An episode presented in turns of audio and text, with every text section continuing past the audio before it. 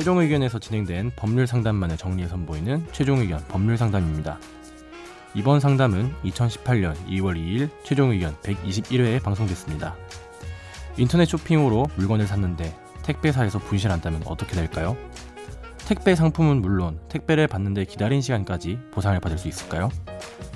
이번 최종 의견 법률 상담에선 택배 분실 보상에 관해 다뤄봤습니다.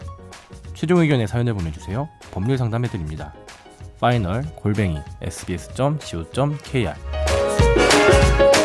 네, 다음 질문해 주시죠. 다음은 분실된 택배 보상 관련 내용인데요. 제가 블프 Black Friday 기간에 이건 없는 블프라고는 없는데 어디다 내가 넣었어. 써보고 싶었어. 다 줄임말. 줄인 것 같지 않아요? 어, 블프. 김선재 블프. 아나운서는요? Black Friday 블- 너무 길지 어, 않아요? 불핑 불핑이 있으니까 블랙핑크 불핑은 알아요? 아, 물어볼 거야. 불핑 불핑 모르는. 불핑 블랙핑크 말했잖아요 좀 전에. 아니 뭔데요, 누구 그게? 몇 이게 명이야 알아요, 거기 알아요. 몇 명 블랙핑크 내가 볼 때는 아이돌인지도 몰랐어. 오. 아니에요. 근데 몇 명이냐고 우리가 물어본 거야. 4인조 남성 그룹이에요. 알았죠? 아니에요. 몰라요. 오 여성 그룹이죠. 어, 그건 안 해. 네. 유명하잖아요. 여튼 미국 아마존과 이베이 등에서 세일을 했던 제품들 많이 세일했는데 50에서 70% 세일했던 제품들을 사서 배송 대행 업체를 통해 국내로 배송을 했는데 통관도 완료되고 국내 배송 업체까지도 인계가 됐는데 문제는 국내에서 배송하는 택배 업체에서 저희 집으로 배송하는 과정에서 분실했던 겁니다.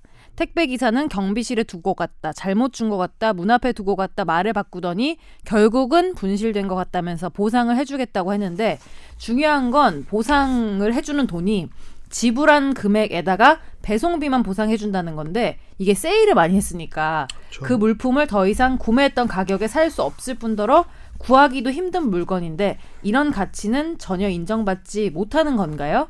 불프 기간에 경쟁을 뚫고 싸게 물건을 구해, 아, 구매했고 신청을 하려면 사진을 캡처해서 물품 관련 정보를 기재하는 등 여러 가지 4시간을 들여서 일을 하는데 전혀 반영되지 않는다는 게 억울한 면이 있습니다. 아 너무 공감한다.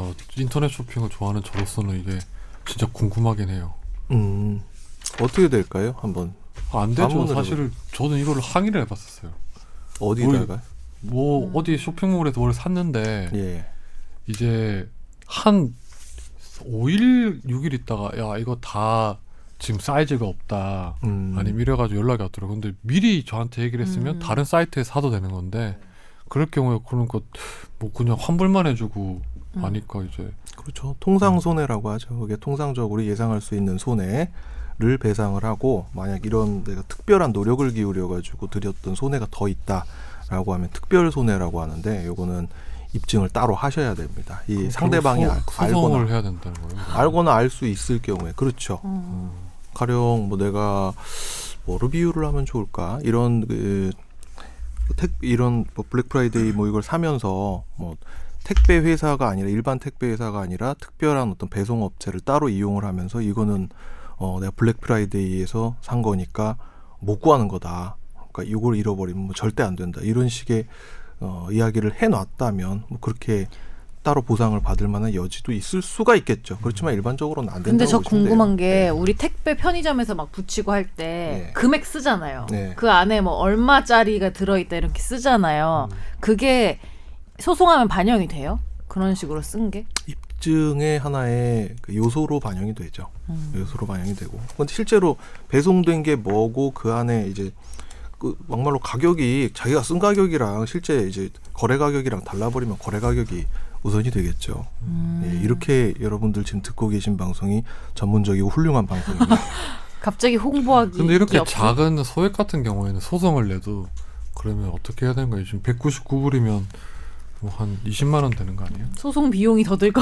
근데 기본적으로 여기에 대해서 환불은 해 주니까요. 환불은 해 주고 특별 손해가 어, 50% 싸게 샀다. 그러면 19만 원, 20만 원 받기 위해서 소송을 한다. 참 근데 어려운 이거는 문제네요. 네. 우리가 인터넷으로 돌아와야 할 때인 것 같아요.